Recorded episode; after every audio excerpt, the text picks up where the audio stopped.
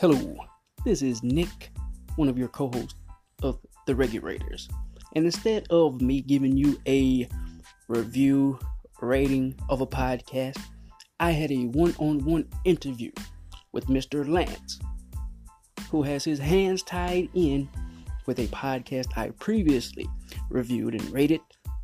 And it is called EC Comics Presents The Vault of Horror. So, I hope you enjoy listening to this one on one interview as much as I enjoyed conducting it. I learned a bunch of new things and I learned why I love the podcast. You know, so many things about it, you know, like even so small as to ask of a question if all of the voice actors record in the same room or they or are they all in different places sending in you know, lines here, lines there, lines here, lines there for the editing team to all put together. And you know, finding out answers to questions like that and his explanation of answers to questions like that, you know, made me say to myself, well, no wonder I love this podcast.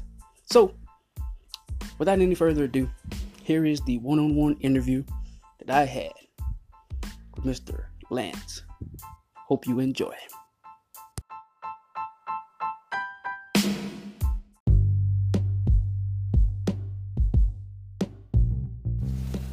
ReguRaters, it's time to mount up. It's time to pod up. This right here is a podcast called The ReguRaters. And what that is, is two individuals who listen to podcasts. What they do is they listen to podcasts and then they go press record and they review and they rate said podcast. The two individuals are Sean and Nick. Some episodes will be a Sean hosted episode, some episodes will be a Nick hosted episode, and on a very rare occasion, some episodes will be a both Sean and Nick hosted episode. But for this episode here, we're going to step away from our normalness. I, Nick, which is me, I rated and reviewed a podcast on this last episode of The ReguRaters called EC Comics Presents The Vault of Horror. And I have with me on the line one of the host creators, Mr. Lance. How are you doing? For having me on. Now, the first question I always ask the podcasters when I have them on. You you are the third podcaster that we've done an interview episode out of. Oh, cool. When did your podcast start, and what made you want to start the podcast, and the content at hand? Here we go. Uh, the podcast officially started on March 27th, I believe it was. Yeah, March 27th. Initially, we released EC Comics Presents as an audio book, but the intent was always to turn it into a podcast. Um, my uh, co-founder of my friend and the co-founder of Pocket Universe Productions, our production company, William Dufris, had been long wanting to jump into the podcast world, and this was going to be one of the first major project projects that we were going to do. I was about to say project podcasts. I don't know what that, that came out of. Uh, one of the first projects that we were going to do, and we are releasing. We released the first two episodes on the 27th, and we are releasing an episode each week until June 5th. So there will be a total of 12 episodes of EC Comics Presents. But for those 12 episodes, you're getting 24 stories adapted from the original comic books in sequential order, mind you. Hey, that's that's awesome. I listened to it yesterday. You know, I done the review and the rating, and I loved it. Oh, thank you. I, I, I loved every word, every sound effect, just the whole enchilada. I loved it all. What you are ultimately hearing is also the product of, on the part of Bill Dufris, who directed it, 30 years of experience. I should explain where our background is. Our background is in the world of audio drama, but not just any audio drama. Um, at least in terms of American terms of audio drama, uh, Bill Dufris was trained by the BBC, so he worked with some of the biggest names in BBC audio. And some people would say, well, he's biased. And I would say he's extremely biased. He was working with Dirk Maggs, the director of Hitchhiker's Guide to the Galaxy, and he was working on productions with Kathleen Turner and Helena Bonham Carter. And he was the voice of Bob the Builder for nine years. Bill was also the voice of Spider Man in the BBC serial, one of the most successful, I think, BBC afternoon serials they ever did. He played Peter Parker, the Amazing Spider Man. So he learned his trade from working at the BBC in their light entertainment division. And then when he came over to America, or I should say, came back to America, he lived there for 13 years with his first wife. Uh, he jumped into the world of audiobooks and gleaned even more technical experience from that. And I learned everything that I've learned from him but also from listening to some of the best um, originators of audio drama, those who have created really strong marketable works like Dirk, but also Tom Lopez and a lot of names that I, I, won't bring up here, but people who have put out really good, strong, marketable audio dramas. And we just learned from the best over those years. And what you're hearing in this in this production is the accumulation of all that knowledge. Yeah, yeah, that's that. That is amazing. The the first voice that you hear, uh, I don't know if you would call that the host or the narrator or whatever. Kevin. yes. well, you you probably wouldn't know the name Kevin Grevioux, but I think you would know uh, something else that Kevin was involved with. Are you familiar with the Underworld movie franchise? Uh, I would probably have to see it to give you an answer of yes or no. Yeah. Okay, that was uh, the uh, film series with Kate Beckinsale about. Oh yes, yes, yes, yes, yes, yes, yes, yeah. yes, yes. Okay, Kevin created Underworld. Wow. Kevin Grevioux created. We have the creator of the Underworld movie franchise as our host, and it was funny. We, um, Bill and I, are friends with the son of the producer of the Batman movies. And when we told him that we were going to turn one of the old EC comics into an audio drama, he said, I have the perfect host for you. And he knows just about everybody in Hollywood, but he was thinking in terms of voices because he knew that Bill and I wanted to do a voice that was different from the Crypt Keeper in Tales from the Crypt. So wanted to go in a completely different direction voice wise, and in order to you know separate ourselves from the TV show as much as possible. So he calls us up and says, "I have the perfect voice for you." Uh, his name is Kevin Grevioux. Kevin is uh, he's the creator of Underworld. He uh, co-created and co-wrote I Frankenstein. Um, he is a voiceover actor himself. He's done a lot of work for the DC Comics uh, animated films. He also is a, a he also has uh, his own uh, comic book company. He, he's a comic book publisher, and he loves the old EC Comics material. And you guys want to talk to him? Sure. We have a uh, conference call with him, and we hear the deepest voice we have ever heard in our lives. And that's when Bill immediately said, "This is him. This is him. This is who we have to have." And we were just so lucky that Kevin agreed to do it. Not only did he agree to do it, but he was one of the most personable people we've ever worked with. And you know, just working with him in the studio and hearing that laugh for the first time. Right. It, it, just it just shook the it just shook the studio. You know, it was the perfect voice. Oh yes, very very perfect. Like when I was listening to it, literally, the thought process that came to my mind is, why is this available for free? Like this should be like a, a, a, a Patreon uh, podcast, you know? Uh, I, I think that's going to be probably down the future. I mean, one of the things that's got to happen in podcasting is you got to start building an audience. You got to start developing right, right, right. fan base, and I'm hoping that as this moves forward, and even after the 12 episodes are over, that the fan base continues to build. You know, unfortunately, um, Jonathan, our other producer, and I had a lot of plans uh, set aside to promote this guy, but most of those promotional plans involve being actually out in the world with people, and right now that doesn't eh, seem to be happening. So, you know, we've got plans for the future, but hopefully the the intent is to keep the ball rolling in terms of finding those audience members and keep the ball rolling in terms of bringing in those numbers. So that way, when we are ready to do a second season, Hopefully that'll be next year. We have a strong enough fan base to where we can say, okay, let's put together a Patreon or let's put together something with whoever we're going to be working with. If it's if we're still with Podbean or we're with a different uh, hosting network mm-hmm. that involves that has something similar to Podbean. A lot of a lot of them are, are doing that right now. Uh, that we have the numbers to justify being able to pull that together. Right. Yeah, yeah. Well, I am yeah. currently on like three, I think possibly even four. I don't know. I do a lot of podcasts, but each one of them we uh we use Anchor as our host, and yeah, yeah. we love it. I don't know if you've heard anything about oh, yeah. what they do and all. Uh, we're always looking. We're always checking out who's going to be new, who's going to be. Right. I, it's it's funny. There's always going to be some newcomer coming up and oh, saying, yes. "Oh, now all we're the, the best. We're now we're the right. best." And you know, it's the, the war between Libsyn and Blubrry and and Podbean and and Anchor will will just tighten up. I think even more more in the next couple of years. Right, but yeah, you know most more mo- most. Yeah, even, oh, I'm sorry. Go ahead. I, I, was about to say, even as more and more podcast networks are now sprouting up, I'm pretty sure Gimlet and Wondery are going to be getting some serious competition in the oh, next yes. two yes. or three years. Without a doubt. I tell people all the time that I, I thirst for all things knowledgeable podcasting. I'm a lifetime subscriber to Podcast Magazine. I get daily newsletters from Podcast News, Podmob, Podchaser, all yeah. that.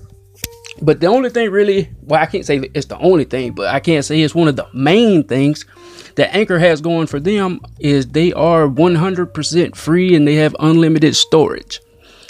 Yeah. And if you're yeah. and if you're in America, they give you a sponsor. Exactly. So you can make money off your podcast. Yeah, so that's yeah. a big that's a big, you know, factor for most people, you know. Like me sure. anyway, you know. I really didn't have the money at the time when we first started to, you know, pay 20 $30 a month for a podcasting host. I got lucky when I found Anchor. Right, right, right, right. Cool. Now, uh, when you're talking about promoting, I sent you a link on Twitter about the other podcast that I broadcast on, so you could record up to a 60 second voice message promoting your podcast, and I will add it to the next couple episodes of the other podcast that I'm on. That way we can Wonderful. probably drum up you some listeners. Thank you. Thank you so much. Yeah, and I this is also a very personal project and why I want to drum up so many listeners, not mm-hmm. just because it's a great piece, but also because we want people to know what a great director Bill Dufris was. And now I'm going to give you the unfortunate bit of news that goes along with this. this was ears. the bucket list project for Bill Dufris. Oh, me. Um, Bill and I started this company back in 2010. Originally, it was called Audio Comics. Mm-hmm. And we rebranded it as Pocket Universe Productions around 2015, maybe late 2016. And we have done, we did so many great things together. We did for Audible Studios the X Files audio dramas with Duchovny and Anderson. We did Lock and Key before it became a television show. And Bill was a big fan of horror. He lived for horror, which I know would sound like an interesting dichotomy considering he was also the voice of Bob the Builder. The other thing you didn't understand about Bill was that Bill was a native Mainer, and one of the most important people to come out of the state of Maine is a guy named Stephen King. Right. And King was a huge influence on Bill's life. And one of the reasons that Bill wanted to originally do an EC Comics series was because Bill was, a, again, a fan of Stephen King, and King was a fan of EC Comics growing up.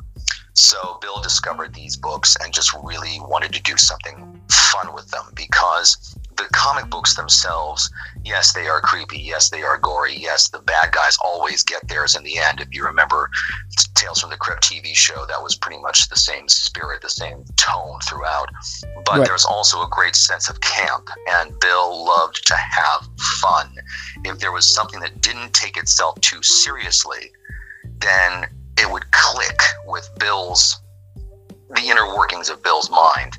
You know, this is one reason why I will bluntly state this right now why he thought Firefly was the greatest uh, science fiction television show of all time because there were points where it didn't take itself too seriously. Right. Where there were those points of humor. And I think that's why he was also drawn to the Tales from the Crypt TV show, uh, same reason. So he really wanted to do this project. And a big part of it was because in in 2017, he gives me a call one night because he had been complaining about swallowing. And it's uh, got about, about 8, 8.15 or so my time, which makes it 11.15 his time. And I wasn't sure why he was calling me at 11.15 because he usually goes to bed early. And I pick up the phone and said, hi, Bill. And he says it's cancer. And Bill had been diagnosed with cancer of the esophagus, and that has a 90% mortality rate. Actually, I think it's a little bit higher than that. Oh man! And it was it was stage three, and he went into the hospital, had the esophagus removed, came back. All the scans came back cancer free, but there was a 50% chance it was going to come back. So that was in 2018, and after that, Bill wanted to jump back into trying to get the rights to something from EC Comics. He had almost done it back in 2007. The whole thing fell through, but he wanted to give it one more go. They said, sure, you can do Vault of Horror because Tales from the Crypt was tied up with so many different licenses. Right. So if you want Vault of Horror, you got it. So we got the Vault of Horror. He did these pieces. We put them out, and then in, uh, or we prepared to put them out. And then in September of last year, he gives me another call because he'd been complaining about his lower back. And that's when he tells me that the cancer has returned and it was stage four. It had metastasized to his abdomen and his liver, and he had been given a year. And unfortunately, oh, Bill died three days before the release of the podcast. Oh, man. So I really want people to hear this, not just because it is a great piece because, as you pointed out in your review, the actors were having a good time. Right. But also just to show people what a brilliant director William Dufris really was. Uh, he was probably one of the best directors I've ever worked with. And I can't think of anybody who has ever said that they had a, a bad time working with Bill. Uh, I've had actors who have contacted me after working on a project saying that was one of the best experiences I've ever had in the 10, 20 years, whatever I've been working as an actor. And that's because of Bill. Bill's not only his need for perfection and his pickiness, but also his need to have fun in the process when working with actors, being an actor himself. So my goal is not just to let people know about what a great production this was, but also what a great director Bill was. Aside from the fact that he was also a great friend, both to myself and our other producer, John Woodward. So there you go. Yeah, but hey, that's an amazing story. I hope, you know, I hope this podcast of yours, you know, makes it to to to the level it should make it to, you know, because it, it, is a great podcast and it, it it should you know it should be mainstream, like highly, highly, highly mainstream. I couldn't agree with you more.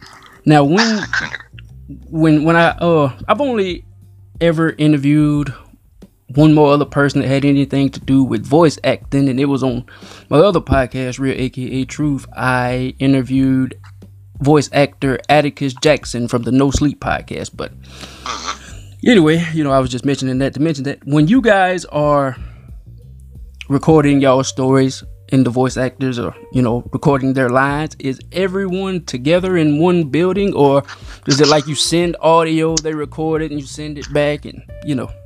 That's a great question. I will tell you that Bill hated the individual method with every fiber of his being. Uh, he called it the Disney method because that's the way things work in Hollywood when you're doing like an animated film, say you're working on a Batman project. Mm-hmm. The actor playing Batman, the actor playing Commissioner Gordon, the actor playing the Joker, they're all usually going to be celebrity actors and they're not going to be in the same studio together. Um, your schedules just won't allow it. So you've got to have a really great voice director to be able to manipulate everything properly. So it sounds like they're all even though they're everybody's recording in the same studio it has to sound like they're all in the same studio at the same time. Right. But uh, andrea romano was such a genius when she was doing that in the animated series. The way that bill works is the way that dirk maggs works his mentor and that is to have everybody in the studio at the same time because when you're working with actors who are recording from different studio spaces, you'll hear it in their voices. Yeah, it's not it's not authentic. Changes. Yeah. Got to have that authenticity. Exactly. The tone changes are present because I'm recording in this smaller space or I'm recording in this space. And there's absolutely, like you just said, there's no authenticity to it whatsoever. Bill insisted on having all the actors in the same studio at the same time. And that is because by having them in the same time, it's the same tone, but the authenticity is also there because everybody is actually able to react off one another. When we look for voiceover actors, we are not going to look for people who are necessarily actors who do commercials predominantly, or actors who do, uh, or voice actors. Uh, let me make that clear. Uh, a clear distinction. Voice actors who do solely video games or solely one type or another, because a lot of those actors are not necessarily actors. They are voice actors who were told, hey, you have a good voice and you should get into this. This requires a completely different skill set doing audio drama. So we look for people who are actors first in terms of stage experience, in terms of film experience, and who have that predominantly in their wheelhouse. So that way, when they're in front of a microphone, there's no problem whatsoever. Further, uh, Bill set it up so that one of the things you're, you're hearing when you're hearing this piece is the 3D binaural microphone. And what we do is Bill sets up a 3D mic in the middle of the studio, which is the studio being his house, um, his studio behind his house, Mindside Productions. And then the actors will crowd around it with their iPads, so that way there's no um, pages being rustled. And he would block out the scenes the way you would block out a play, or you, the way that you would block out uh, sequences in a film. And actors will work around the 3D mic to create a completely immersive environment for the listener. So to be able to have actors who understand blocking, we never have actors standing in front of mics. We don't. I, I did that for a couple of pieces, but that I've decided to uh, eschew that altogether. Right. Uh, the only person who was actually in front of a mic was the uh, keeper and Phil Proctor, who played uh, Abner J. J. Tucker in the piece that you heard mm-hmm. both of whom were in Los Angeles. Everybody else was recorded in Maine. Everyone else was recorded in Maine. Uh, Denise Poirier, who uh, was the voice of MTV's Aeon Flux, she moved back to Maine and she lives there now full time. So uh, we were able to get her very easily. Peter Berkrot, who's in a couple of pieces. He's one of the top audiobook narrators probably in the country and he's also uh, one of the former actors in caddyshack he lives in boston it, it, was an easy drive for him to come up for uh, for a weekend. So having all the actors together helped immeasurably. It made sense to have Kevin recorded in LA because Kevin lives in LA because uh, he does not interact with everybody outside of you know right being a narrator. Uh, the same thing applied for uh, Phil Proctor, who lives in LA. We got him for an hour and a half, and he came in and he just rocked the house as one of the best voice actors probably we've ever worked with. Uh, but he also lives in LA, and this was a, a unusual situation where it was a one person show. So he came in and did his thing, and, and again, he didn't have to work with anybody. And uh, it was just, it was that simple. The only voice I think in his piece was mine at the last minute, and that worked out just because I was in this in the same studio with him. But uh, everybody else works in Maine. Everybody worked in Maine, and it just made for, I think, a better production. It's oh, having oh. that spirit of camaraderie right. between the actors. Yeah. Yeah, like I said in my review, there was one line that I was hearing, and you know, it was a serious line, but it, it was like I could, I don't know if this makes any sense or not, but it was like I could hear a smile on on his face as he was reading that line. Mm-hmm. Yeah. And that, that you oh, know, it's special. You got to have something special between a group to to be able to pull, pull something like that off. Yeah, and it also helped that the actors, I think, with only one or two exceptions, Berkrot and Stephen J. Cohen among them, all the actors in Maine pretty much knew each other as well. Um, Bill was part of or had access to a very active theater scene in Maine and it's a pretty close knit community there. So everybody pretty much knows each other. So there's also that sense of trust, and I think that helped out immeasurably as well. Now, does any of your voice actors make a living off of nothing but voice acting, or do they all have other things going on? Oh, they have other things going on as well. I think the only ones I can think of really are, are Phil Proctor because Phil is also the co-creator of the Firesign Theater, one of the greatest comedy ensembles probably in comedy history. But he works predominantly in voiceover in LA. Uh, he was also in Rugrats for many years, um, and I think. Uh, Kevin as well, but Kevin has a lot of other irons in the fire uh, besides voice acting. So uh, I think the only person now I think about who really just ex- voiceover exclusively is Phil. Yeah, everybody else works on, on various other things uh, in Maine, theater wise specifically. Okay. Now you know your, your your podcast is just getting off the ground basically. How much content are we in store for? Like how much is in the Vault of Horror? About eight hours worth of content over the course of one season. You'll get about eight hours. Uh, every episode is, like I said, two stories per episode, but the times fluctuate per story. So one story is about, I think, close to 11 minutes. Another story is close to 30 minutes. So every episode can be anywhere between 30 minutes to almost an hour. Mm-hmm. So you, you get you get a lot of bang for your buck. How many seasons do you think there'll be? Well, we have one season right now. we were talking originally, Bill and I, about doing five seasons, twelve episodes a season, because there was only so many stories in the in the, in the comic books. Mm-hmm. But I kind of worked it out so that it would could be told in four seasons with even more episodes. But we wouldn't even be able to start work on another season for at least another year. Right. Simply because we've got a lot of irons in the fire right now, and there's also a lot of things that we're doing in, in the wake of Bill's passing, which is just you know there's a little bit of, over a month now. So I would suspect you would see more than eight hours in future seasons when we're able to get work on them, start work on those. And I should also add with um, future seasons, one of the things that Bill and I discussed was that. Um, we will bring in different writers per season.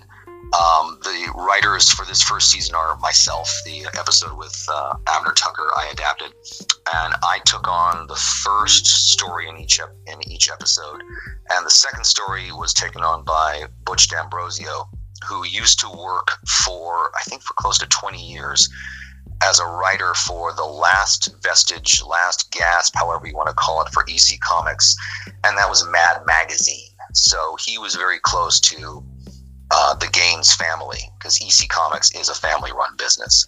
Okay. Um, so we will bring in a different writer for season two, a different writer for season three, and different writer for season four. But the linchpin for all four seasons would be me taking on the first story, or however I and the other writer will split things up.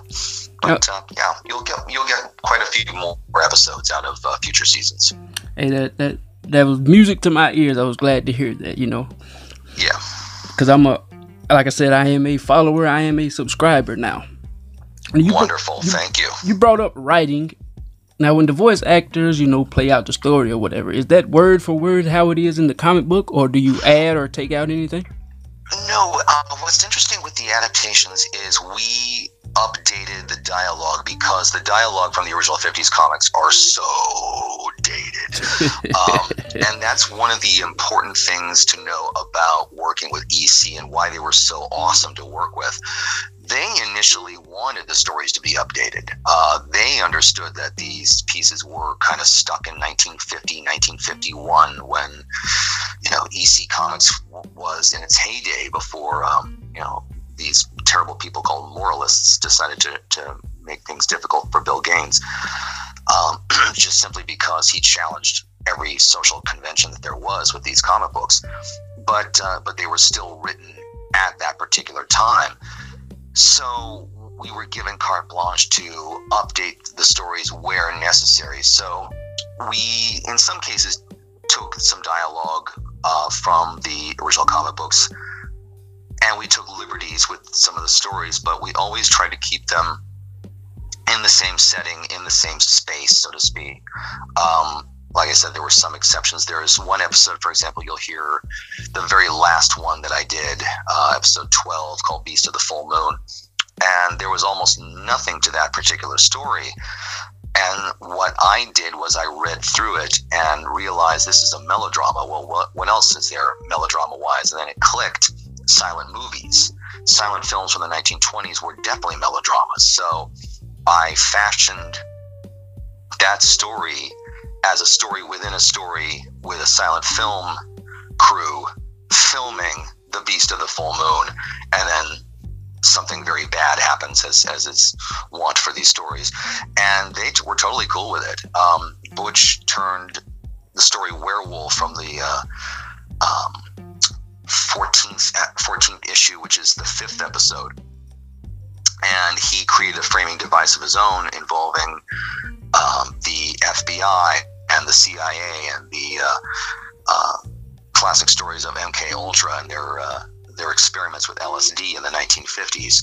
So we were given carte blanche by EC Comics to update the stories where where it seemed necessary and they loved them and they were just great great people to work with but the most important thing about these adaptations and i think that's an important thing to note is we always kept the spirit of the original stories alive and the theme that went through every story was always there in one capacity or another and that was this somebody bad does something bad to someone who doesn't deserve it. And that person winds up getting the gruesome ending. As Bill once put it, these are morality tales. Right. They really are morality tales, but they're morality tales with really, really gruesome endings for the perpetrators of the crimes. So we always made sure that that was there, and as long as that was there, we knew we were on the right track. Oh, without a doubt. Now, uh, don't know how y'all guys have done it in season one, you know, with the passing the bill or whatever, or what y'all plans are to be for season two, but maybe you can tell me when doing this, when the season starts, do you already have all the episodes recorded and ready to release them each week, or do you record during while you know the season's going on? Oh no, we make sure that uh, regardless of whether it's EC or whatever project we're working on. There's a lot of things that Jonathan Woodward, our other producer, and I are talking about, and it's going to be the same deal for all of them. Every episode is going to be recorded before it's released. We never leave anything to chance. Yeah, yeah, yeah, yeah, yeah, yeah, yeah. I, I, I meant in an aspect like, let's say, for example, you're going to release season two in November. Mm-hmm. So when November comes and you play the first episode of season two is let's say it has 12 episodes. Before november comes is all 12 episodes have been recorded already? Yep. for that whole season? Oh okay. The whole season. Oh yeah. Oh okay. See some po- some podcasts you know say they're supposed to release in november and they're supposed to give 12 episodes for that whole season. Once November comes, they may have three already pre-recorded, but they still have to record nine more, you know, while the season's going on. See, I hate that. Yeah. I really hate that. I really freaking hate that. Uh, I remember the blowback that the creators of Limetown got like when is the second season happening? When's the second season happening? And their response was well. It'll happen when it happens. Well how many loser uh, how many how many uh, you know how many people are you losing in right. the in the process? Uh, you got to have a plan. You got to stick to it. If people are subscribing to a podcast they're going to know that every episode is going to come out on the date that you you promised. Uh, if it's a tuesday and you bring it out at um, 3 p.m every week for six weeks then for six weeks Tuesday at 3 p.m., that episode's going to come out. Right. You know, that sense of consistency is going to be there. Every episode that we do of EC Comics Presents The Vault of Horror, it's released Thursdays on Glow FM. If people want to subscribe, they're more than willing to do so. Welcome to do so. Uh, and if you are not willing to subscribe to Glow, but you still want your, your content, it's on Apple Podcasts, it's on Stitcher, it's on Spotify, it's on iHeartRadio, it's on Google Podcasts, it's on a whole bunch of places. But it will always be released every episode through the season finale every Friday at 6 a.m. Yeah, you got no exceptions. Yeah, you got no keep, exceptions. Got to keep that algorithm in its, you know, in this pace of its normalness. Exactly, exactly. And you guys will know who are listening that the 12th episode will be the season finale. So that way you know, oh, I thought there were more episodes. No, you knew this was going to be the season finale in the 11th episode. But again, it's making sure you keep a consistent communication with your audience. And if you're not going to do that, if you're going to release an episode when you feel like releasing an episode, then what's the point in putting out a podcast? Quite seriously. Right. I tell people all the time if every podcast was the same, we would only need one of them. Mm-hmm. Going back exactly. to what you said earlier, you know, when we was talking about recording in the same room, when you do record in the same room, it makes it a hell of a lot easier on your editing people. I was the editor. well, praises to you. Editing is a rough, tough job.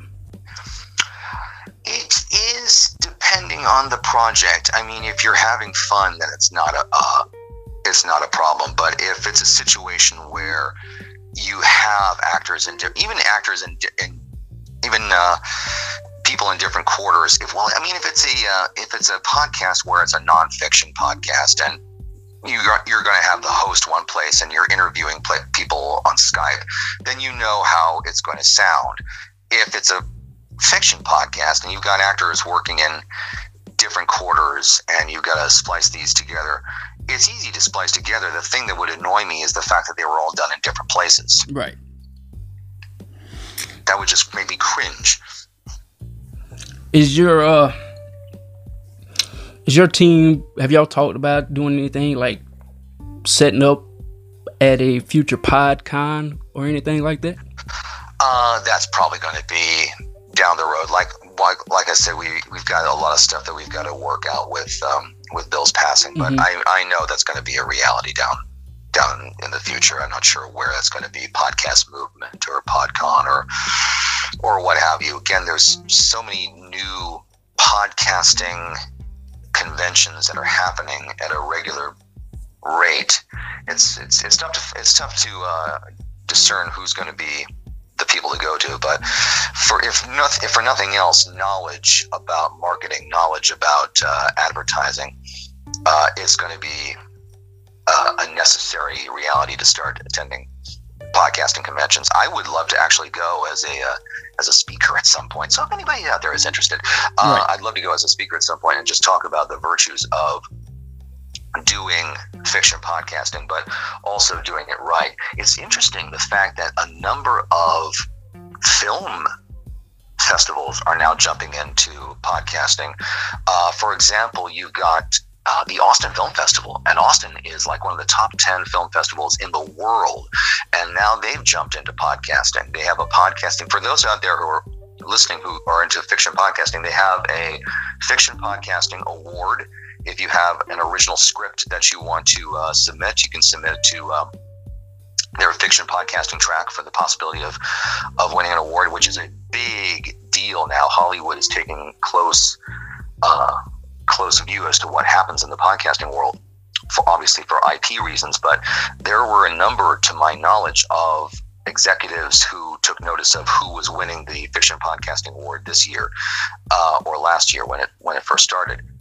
So uh, Austin is getting into it, and I'm pretty sure there's going to be another festival or two that'll get into it in the future. But it's just absolutely fascinating how many festivals, how many conventions that there are. I would be really shocked if San Diego Comic Con doesn't tackle podcasting in the not too distant future. Yes, I look for to be perfectly know, honest. Yeah, podcasting is taking taking over slowly but surely. You know, I tell people all the time I look for podcasts. You know, like big podcasts, like you know Joe Rogan. He's one of the biggest podcasts in the world. He makes like eight million dollars a year off of his podcast, and I look for a podcaster like that of his virtue to sign a deal with let's say like Netflix and then you know the only way you can listen or watch his podcast from then would be you know you have to purchase Netflix. I look for things like that to happen in, in the future.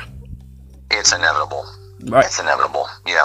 It's, it's coming. You know, uh, there is currently right now a podcasting format called Luminary, and they have right. they have like over forty premium podcasts, and you have to pay like seven ninety nine a month to listen to those 40 podcasts. Exactly. And there's going to be more luminaries coming in the future. There's going to be more Netflix of podcasting happening. Right, or, right, right. Yeah, or if you want to if you want to go in the completely different direction, there's going to be more and more uh, film television studios. Mm-hmm. There's going to be more film production companies grabbing onto whatever podcast is out there. I mean, how quickly after Dirty John came out did it become a TV show? So exactly. It's it, you know. You know, once somebody once told me that the, what's happening right now in Hollywood is uh, it's the equivalent of a full contact sport in regard to acquisition of intellectual properties because now you've got so many different avenues to watch it from. So they're now raising the podcasting industry. You know, my, my dad once put it, oh, they they uh, took out all the bookstores and they took out all the comic book stores. Now they're going after podcasting. Yeah, pretty much. yep. Uh, I think my favorite murder a couple months ago signed a ten million dollar deal with Stitcher. Oh wow! I didn't yep. hear about that. Yep, that's cool. That is very, Good very, very cool. Yeah. Speaking of that, and any question I ask you, and if you don't feel like the uh, you know, delving into it, just you know, just feel free to say I don't feel like disclosing. But this is gonna be a few of my last questions, and I ain't gonna hold you up anymore. Are y'all currently an independent podcast? You know, and if so, do you plan on if let's say you know Gimlet, Headgum, Loudspeakers Network, Spotify Studios, anything like that approached y'all, would y'all sign? If they were to approach us, uh, we would totally sign. But it has to be a good deal. Okay. Would, it would have to be a good deal.